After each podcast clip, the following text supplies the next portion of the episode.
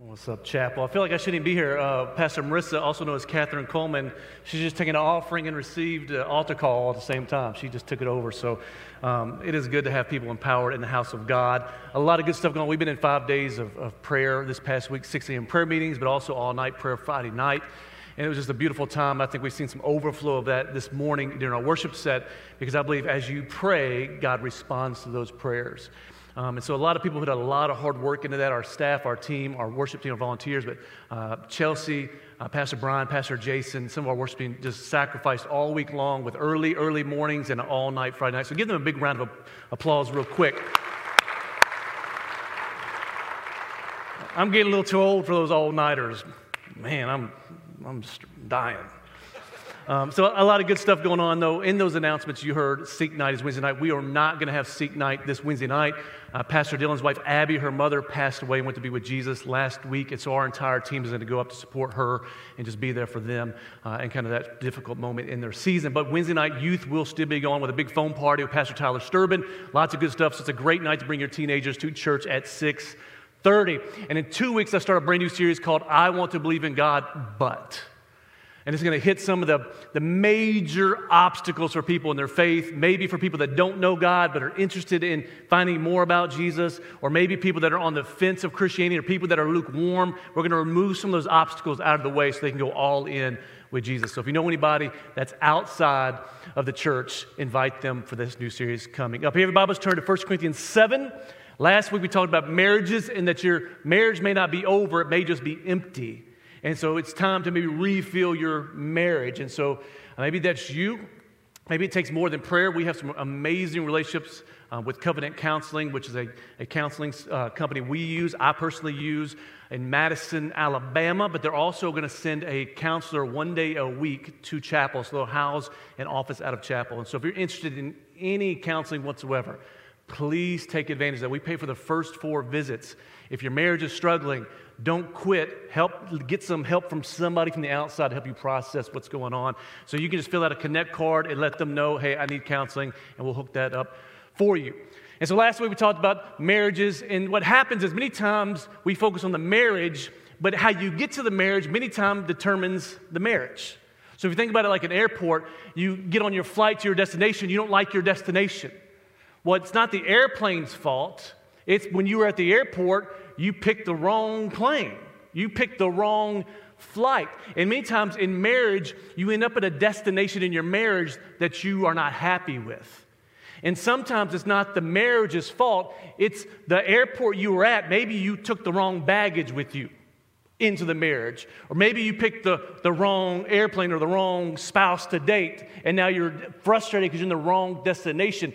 Many times we overlook the dating side of relationships in church world.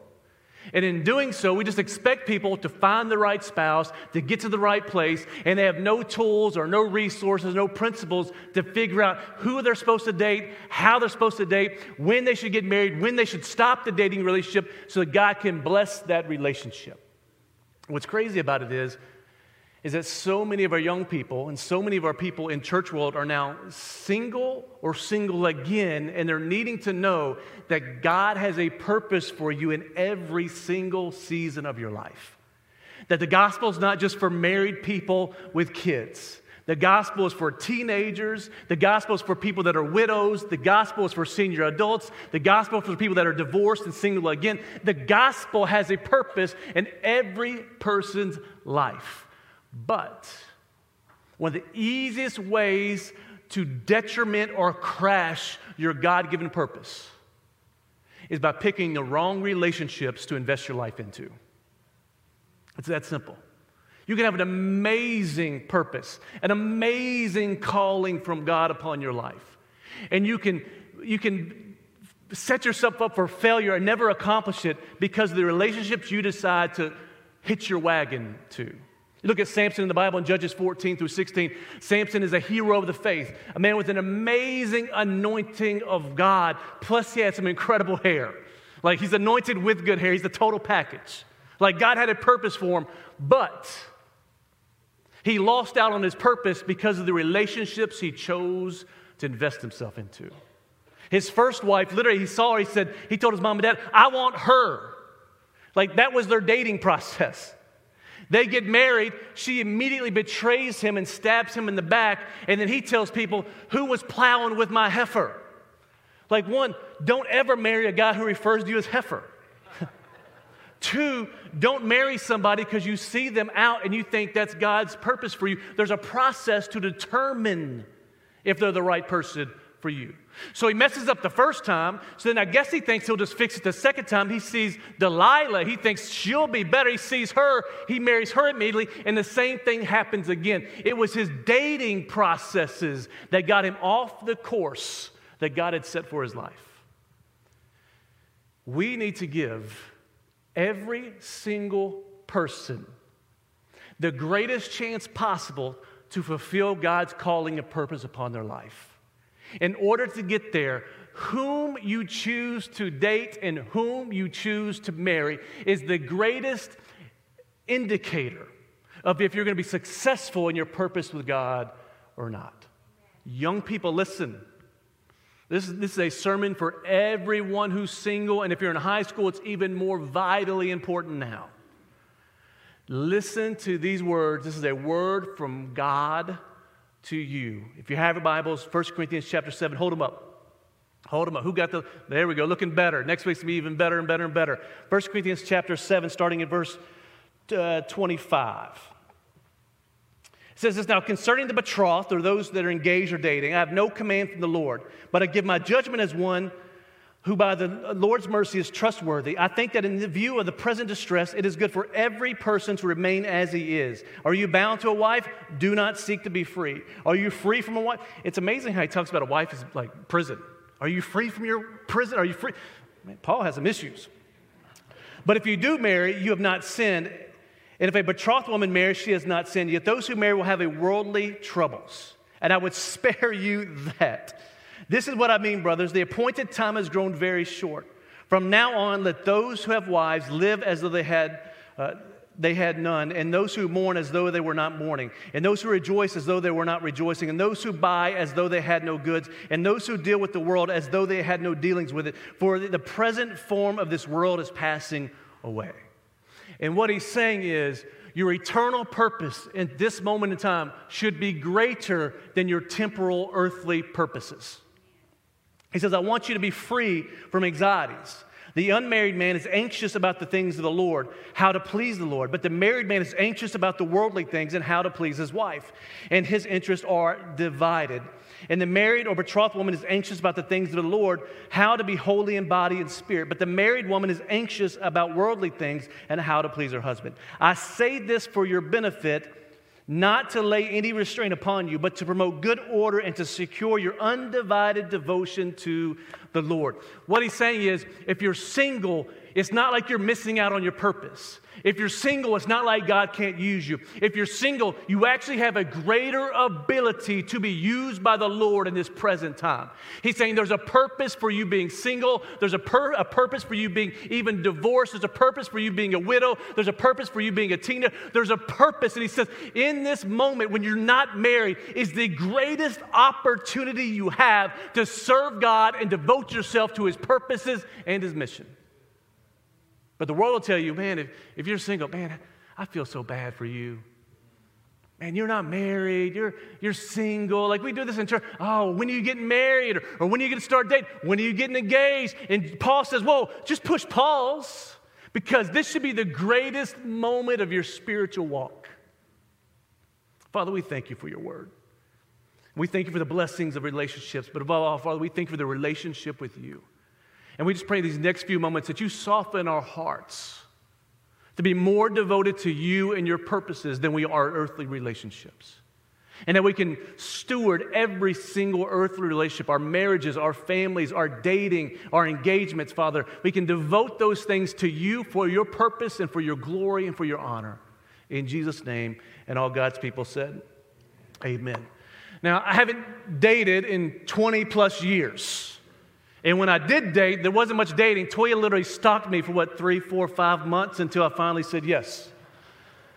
So I've been out of the game for a long time. I, that was before social media. That was before Tinder. That was before dating services online, eharmony.com, uh, Christian Farmer, singlefarmers.com, whatever your thing. Like it was well before those moments. But what I have seen escalate is in the desire to date, people actually attach themselves to someone they're dating as if they're already married. And in doing so, they, even in high school, we, we knew a, a person, they were dating in high school. They got a puppy for Christmas together as a joint gift. And they broke up and they were trying to figure out who got the weekends with the puppy. Right? So it's literally like a divorce. And so you start wondering why people now, this younger generation, not only are they not getting married till later in life, a lot of them are choosing not even to get married. And some of the reason is they saw really bad examples or models in their homes. But the second thing, they've already been married emotionally two, three, four, five times. So you have young adults who have the emotional trauma of the woman at the well. And in the church, we're talking about how great marriage is, what a blessing it is. And they can't comprehend it because they've attached themselves, given their heart, their lives, and their bodies to somebody before they were emotionally mature enough to handle it. And then when they split up, it's not a split up, it's a divorce. And a divorce is a perpetual death that never goes away. It's perpetual, it's lost because when you give yourself to someone, you become one. And when you're no longer one, you pull yourself apart. You actually lose parts of yourself to those you give yourself away to. And so then you're a young adult and you're wondering, well, I don't really know who I am. I feel insecure. I don't feel confident. I don't feel this. It's because you've been married two or three times and given yourself away. Now you're left with what remains. And so, if we're going to fix that, we need to fix the dating process so that way our young people aren't going through emotional divorce after emotional divorce after emotional divorce because it is devastating the younger generations. And we need to start talking about marriage like it's a blessing and not a curse. We bought into the, I almost said crap, I'll say, um, the, the crap. Now I'm in trouble. I'm going to be in the prison Paul was talking about with Toya. The, the junk that TV has taught us that marriage is something you suffer through and endure rather than something that is a blessing from God from heaven. And just because TV shows you an example of really terrible marriages, that is not the platform or the template that God wants for us. So we need to start talking about marriage around young people, what it truly is, the blessing that it is. Not the difficulties, but the blessing that you're rewarded from God. So, in order to get there, I believe we have to change the rules of dating and being single. That the rules that we're using aren't working. The rules that we're using to just live our lives and give ourselves to our high school sweetheart and get married, get divorced, get married, get divorced emotionally is not working. The, the, the social media influence of dating is not working. The consumer based mentality for relationships is not working. We have to change the rules. And so I'm going to give us five new rules for being single, dating, and love. And some of these come from a great book by Joe Beam called The Love Path, which is an incredible book. But rule number one is this don't waste the waiting. Rule number one is don't waste the waiting. When we were doing uh, overseeing youth ministry in Nashville, there was two little girls, 17, 18 years old, and they were just struggling so much. They were like, well, you know, we're about to graduate and, and we're not dating anybody. We're going to be single forever. I was like, Well, you're a senior in high school and you're 18. You got the rest of your life to find a husband. They said, No, you don't understand. I, there's nowhere to find one at. I said, You know what the problem is? You got small town ascites. She said, What is that? I said, Small town ascites where you expect to be married and have two kids by the time you graduate.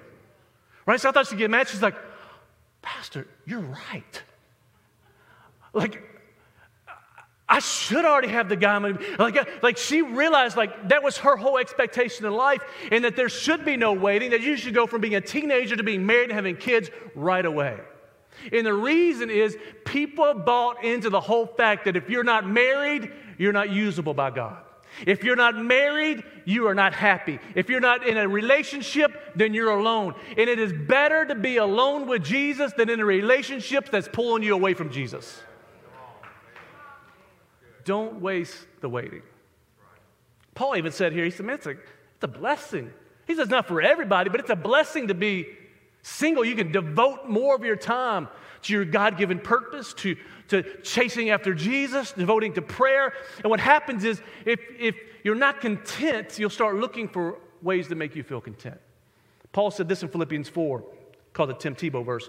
Not that I'm speaking of being in need, for I've learned in whatever situation, I am to be content married or single, rich or poor. I know how to be brought low and I know how to abound in any and every circumstance. I've learned the secret of facing plenty and hunger, abundance and need. I can do all things through him who strengthens me. What he's saying is, I've learned to be content. Paul was previously married. Paul was content when he was probably married. Paul is content as a widow. Paul is content when he has enough. Paul is content when he doesn't have enough. Paul learned that as long as he has Jesus, he has everything he needs. And let me tell you something, sweetheart. If you can't be content by yourself with Jesus, you can't be content with the man in anything else.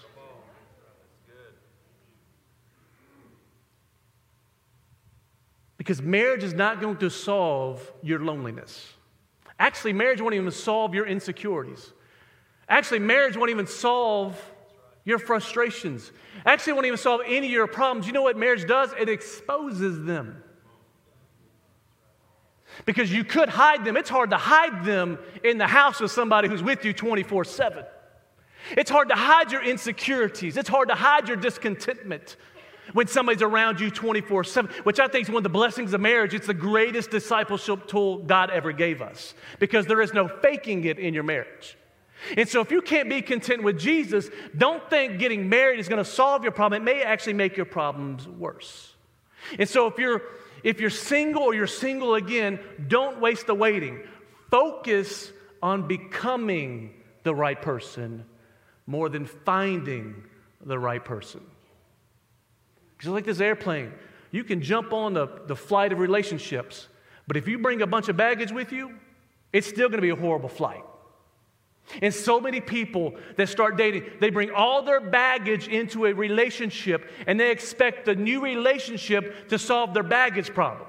Well, while you're single, that's your time in life to focus on unpacking your baggage and becoming who God has called you to be. And so, if you become the right person, it gets much easier to get married and find the right person. But if you're so focused on finding the right person, you will begin changing who you are to conform to the person you're trying to get. If you don't take the time while you're single to become the person you're called to be, then you'll begin to change or conform or adapt who you are to whoever you're trying to entertain and appease at the moment.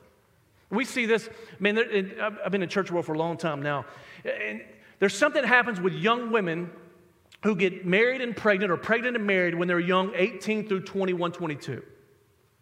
They feel like they give their lives up. They've conformed to the, the purpose or the, the motherhood role or, or to the husband. They feel like they lost out on their teenage years, their young adult years, and somewhere around 30 ish, 30 to 35 to 40.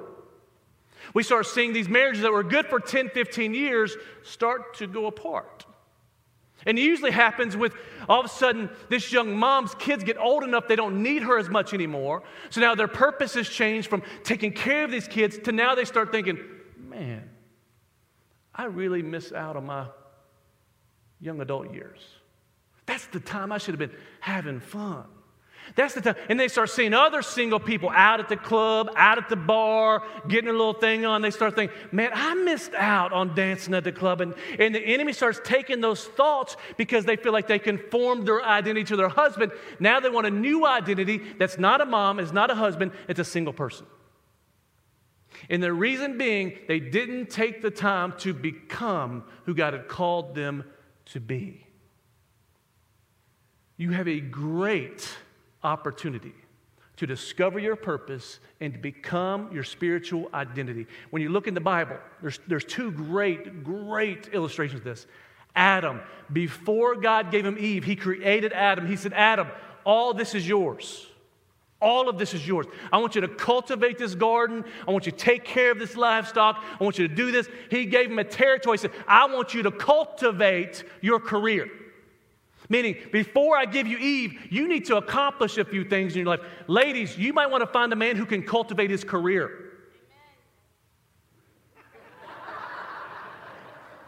Well, she's talking to me or not. You, you, you, may want to find a man who can cultivate his education. You may want to find a man who can cultivate his spiritual walk. Meaning, you should take care of becoming what God has called you to be before you try to include somebody else in it. Right? It's not just for guys. Proverbs 31, we love talking about the Proverbs 31 woman. You know what the Proverbs 31 woman doesn't need? A man. She had, she was a boss. When you look at the Proverbs 31, she was running a career, she was running politics, she was running her house. Like she didn't need a man, therefore she was happily married because she didn't need him. She understood the blessing it was to be one with him. She took advantage of the opportunity when she was single to become the Proverbs 31 woman because you can't give yourself to someone if you don't know what you're giving away. So, my advice would be I heard somebody say, run as fast as you can towards Jesus. And if anyone can keep up, introduce yourself. You think that Proverbs 31 woman was stopping from some dude who goes job to job, dropped out of high school, dropped out of college? You think she, no, she was running. And the man who was happy enough to marry her was running just as fast as she was. If you want to embrace the time. Run after Jesus. I promise you, running after Jesus will never take you farther away from your purpose. One person said, marriage is like a triangle. Somebody's going to post that on social media that I'm doing like the Illuminati thing or something. The triangle, man, woman, that if you pursue God enough, you will meet in the presence of Jesus. That should be your purpose in dating. As I'm going to pursue Jesus, and whoever I find in the presence of Jesus must be who Jesus wants me to marry. Rule number two is you will never find the right person if you don't know who you are looking for. You will never find the right person if you don't know who you're looking for. Proverbs 18 22 says, He who finds a wife finds a good thing. The problem is, if you don't know who you're looking for, every shiny thing will get your attention.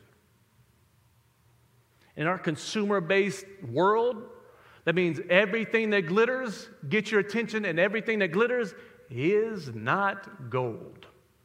As a matter of fact, everything that glitters on social media at some point will age and it will no longer look like it looked like when it was gold. It's actually probably fool's gold. It'll turn your neck green after you start dating it. Right? So, how, how can you find what you're looking for if you don't know what you're looking for? And what happens, you get desperate and you start taking whatever comes along your path and thinking, well, this must be God's will. As a matter of fact, there is much more to attraction than just physical appearance. Because attraction is the, the drawing or desire to draw close to someone to, to get to know them better. That's what attraction is. It attracts you. A marketing ad attracts you to dig deeper into whatever the product is. Same way with people. When you're attracted to somebody, it attracts you to draw you closer to get to know them deeper to see if you really care about who they are. And what happens many times is I had this old, old pastor, Terry Exley, who's on staff with us. There was a girl, she'd been married, divorced, married, divorced a couple times. And old Terry just said, Boys, he's an old cowboy, boys, I think her picker's broke. I was like, What'd you say? He said, well, Her picker's broke. And he told this lady, he said, You don't need to pick any more boyfriends or husbands. We'll pick them for you. I was like, why? He said, her, he's she has shown a track record that she has the inability to pick a good man. Therefore, she needs some help. And so what happens is there's four levels of attraction physical, intellectual, emotional, and spiritual. And so many times we just focus on the physical when the physical is supposed to get you started for the intellectual, the emotional, and the spiritual. So, physical is this we're drawn to somebody whose body and features we find attractive. Like that's the surface level. And so many people begin a relationship just off that. But intellectual is the mind. We're drawn to people who stimulate our interest in our minds. They provoke us to think a deep conversation. Emotional is we're drawn to people who generate positive emotions within us. They make us feel good about ourselves. And then spiritual, we're drawn to people who inspire us to share our beliefs and our values. And what happens is if you just stay at one level, if you're mostly physical attraction, it's just a sexual relationship. And that's what we see in most relationships today is they're just mostly sexual relationships. A mostly intellectual attraction, it's a challenging companionship, meaning you're a friend that you challenge one another. Just mostly emotional attraction is a warm friendship. And mostly spiritual attraction is a contemplative partnership. And so those four levels are the levels that you need to determine what you're looking for in all four levels. Because you can have somebody who's very physically attractive and spiritually decrepit.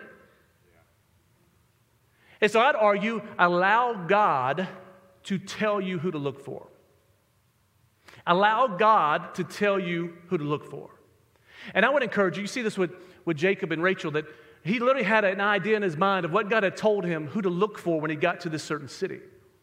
And literally, she came up, she drew water just like he said was going to happen. She poured the water out. Just I would say, I would encourage you to lay a fleece before the Lord.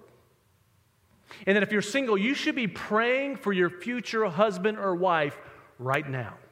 And you should have qualities written down. I'm not talking about just physical qualities. Don't, don't, don't put, uh, I'm looking for Kim Kardashian, or I'm looking for whoever the ugly guy is that's now the, all the guys are ugly. Whoever the guy is. I'm talking about qualities. I want a man who can stimulate my mind to want to grow in knowledge of all things. I want a man who can hold me by my hand in church and pray for me. I want a man emotionally who can sit with me and help me grieve when there's loss in life. I want a man who can get to know my heart and know what gets me to. You need to figure out what you really want and begin to pray into that and begin to expect God to lead you in the direction where you'll find that because those desires are probably godly desires if they come through a place of prayer. But thirdly, rule number three is yeah, you're looking, you're attracted to people, but you need to protect your heart by leaning on people who know you best, who love you most, and will tell you the truth. Because what happens so many times is once we find somebody we like, we cut off the people that love us most, know us best, and will tell us the truth. And we give all our mind, all our attention to the person, and then we lose the ability to discern what is actually going on in our lives. In Genesis 29, it says this. It says, Then Laban said to Jacob, Because you are my kinsman, should you therefore serve me for nothing? Tell me what should be your wages. Now, Laban had two daughters. The name of the older was Leah, and the name of the younger was Rachel. Leah's eyes were weak, but Rachel was beautiful in form and appearance. Jacob loved Rachel and said, I will serve you seven years for your younger daughter Rachel. And Laban said, It is better that I give, you to her, give her to you than I should give her to anybody else. Stay with me. So Jacob served seven years for Rachel, and they seemed to him but a few days because of the love he had for her. Rachel trusted her father to help her discern her heart. She was the gatekeeper to keep just any good looking guy from taking his daughter emotionally away from him. What that means is you need people in your life that can help you see the flaws in the people you're dating because when you're in love, you will not see them.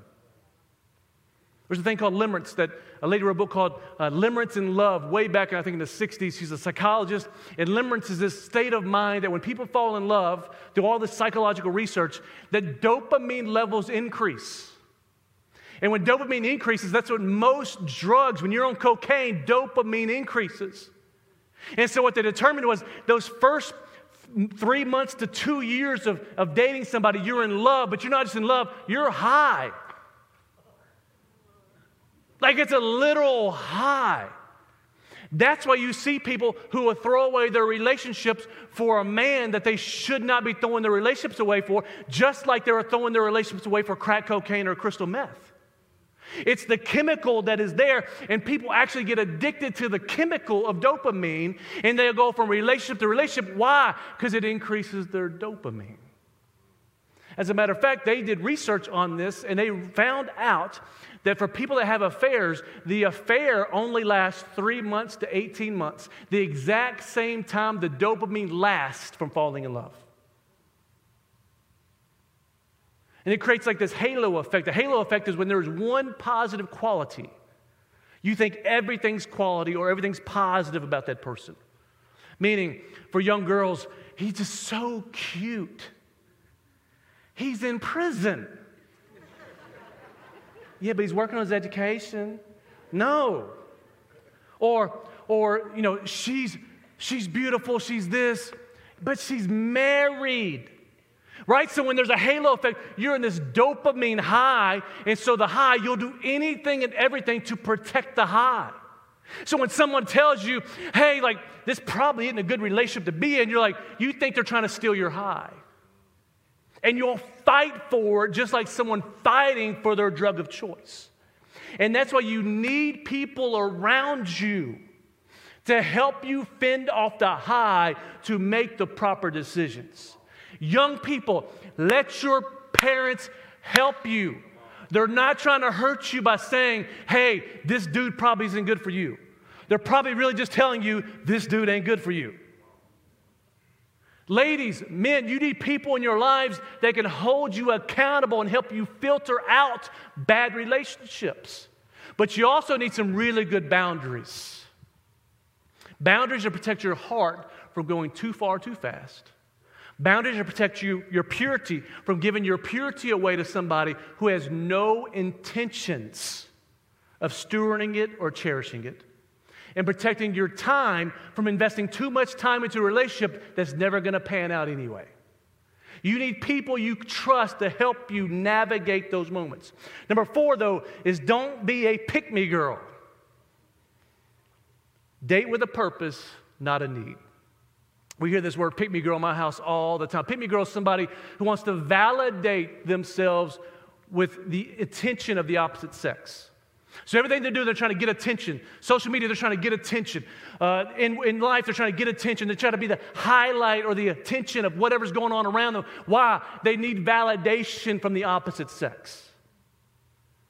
And when we think about dating, much of our dating processes are nothing more than saying, I'm a pick me girl. I need somebody to validate me.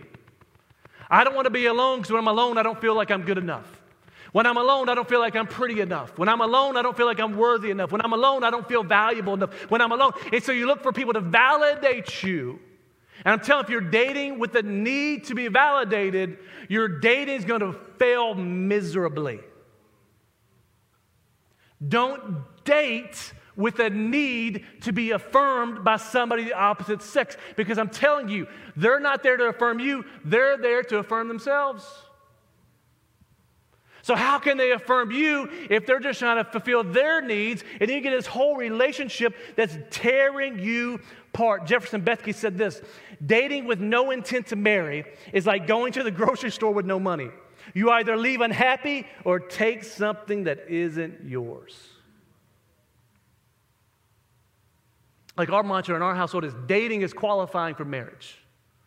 Meaning, when you're dating, it's, it's the process of seeing if this person's someone I'm willing to give my life to. Which would tell you if you wouldn't marry the person, don't date the person. Why would you waste time and energy and life and love and money on somebody there's no end result there possible? Meaning, you start, when you start dating, you start with this person is marriage material. And then from there, you are looking for reasons to disqualify them from being marriage material. Don't look for reasons or excuses to make them marriage material. Look for reasons to say no. But once we get into a relationship, we start trying to find excuses. Well, you know, he's really not that bad. Well, you know, he, he only really cussed me out one time. Okay, he only hit me once. No, that's more, that's one time too many. You don't look for excuses for people to get married. Like you're literally, you start with this is marriage material, and until we get to he's not, I'm in. But once he hits that mark, we're done. Because dating is this everyone starts every relationship with a brick wall up.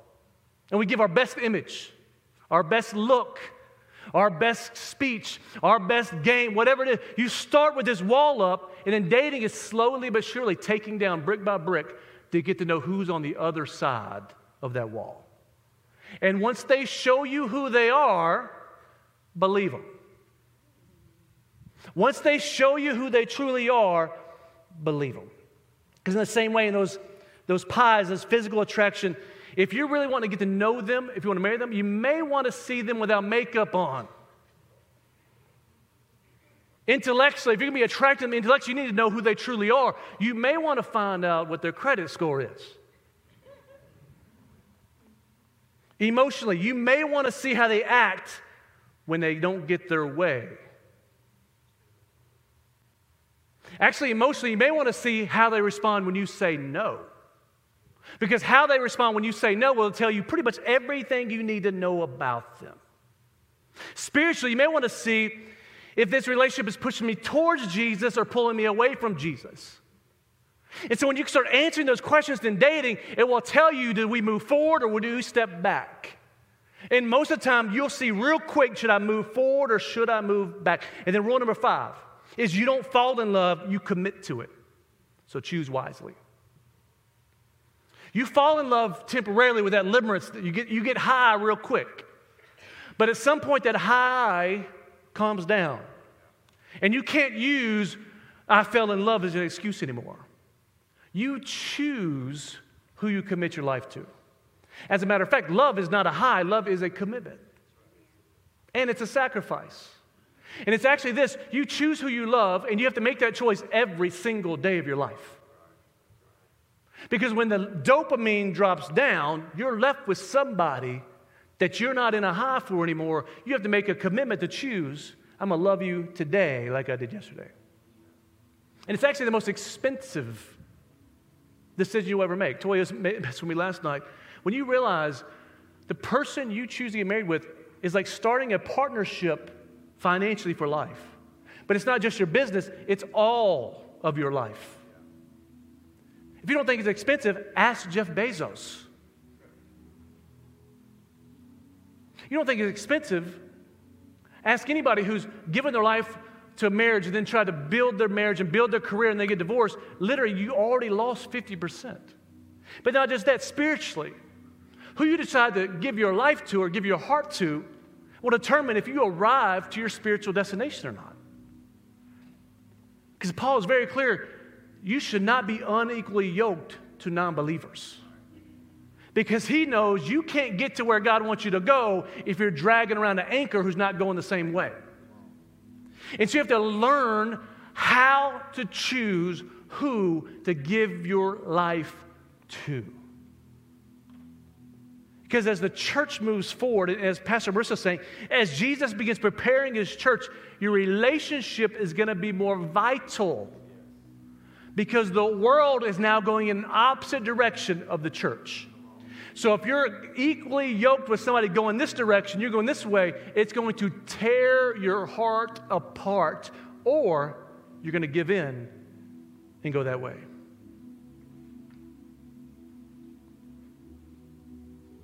You see with Samson, you see with David in parts of his life.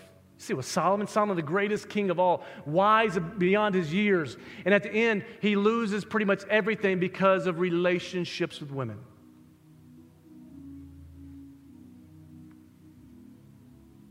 And you'll never find the right person if you keep holding on to the wrong person. Now, this is not one of those old school youth revivals where break up with your boyfriend before you hit the door. Like, it ain't that.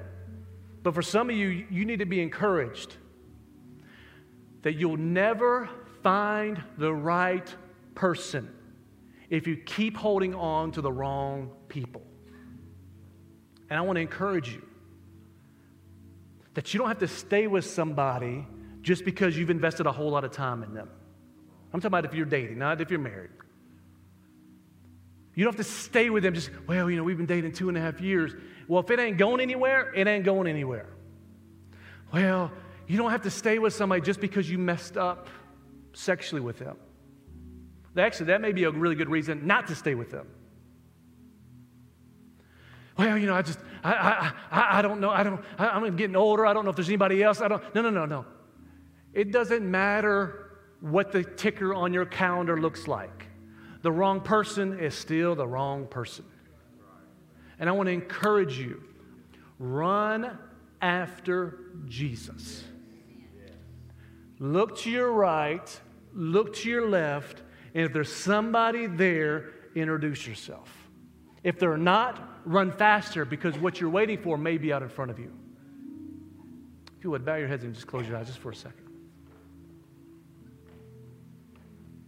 You know, relationships are, are tough regardless of the situation. But it is so tough for people who are single in this day and age. There's so many distractions, so much temptation, especially for our young people. There's just so much influence in their lives trying to get them to do life a certain way or specific way. But there is a proper way to get to know people to decide if they're the right person or not. And so I'm just, I'm, I'm praying just for a move of God in our singles and those that are dating, those that are single again, those that are divorced, those that are widowed. Like God still has a purpose for you. But also, I want to pray for those of you, maybe you're in the room and you said, you know what, I haven't been pursuing Jesus. So maybe the relationships you've been in are bad relationships because you're introducing yourself to people that are lukewarm just like you. Or maybe they're unsaved just like you. And today be a great day. If you, if you really, really want to have God's best in your relationships, it starts with you pursuing Jesus and becoming the person Jesus died for you to be. And so I'd encourage you today to say yes to Jesus. Jesus, I'm going to make this commitment today to pursue you above everything else. I'm going to repent of my past ways and my sin. I'm going to give my heart to you and I'm going to run after you. I'm not going to have you come forward, not going to have you stand up. It's between you and, God, one private moment for the day. If you say, That's me, it's between you and God. I just want you to slip your hand up real quick. Thank you. Anybody else? One quick moment. I'm going to pray, and as I pray at the end of service, if you just go by the connection point, let them know, hey, I prayed that prayer with Pastor.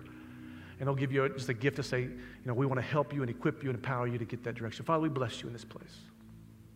And we thank you for the gospel which is the good news that there's always hope, even in the middle of hopeless situations.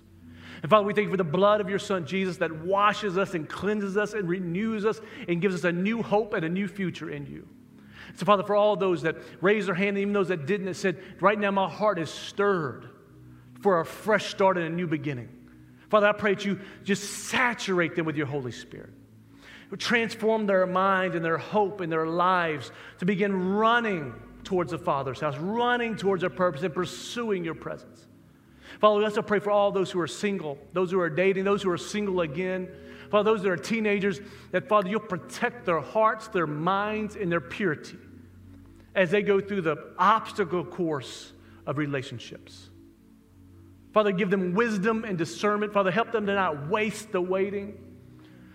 Father, help them to know who they're looking for Give them the qualities, the characteristics. Give them a promise to stand upon. Father, also surround them with people that love them the most and know them best and truly have their best interests at heart to help them discern and filter every single relationship. And Father, help them to date with a purpose to honor you, to glorify you, and to walk out into a healthy marriage. Father, above all, I just pray that you protect their minds, their hearts, and their spirits and use them for your glory. In Jesus' name.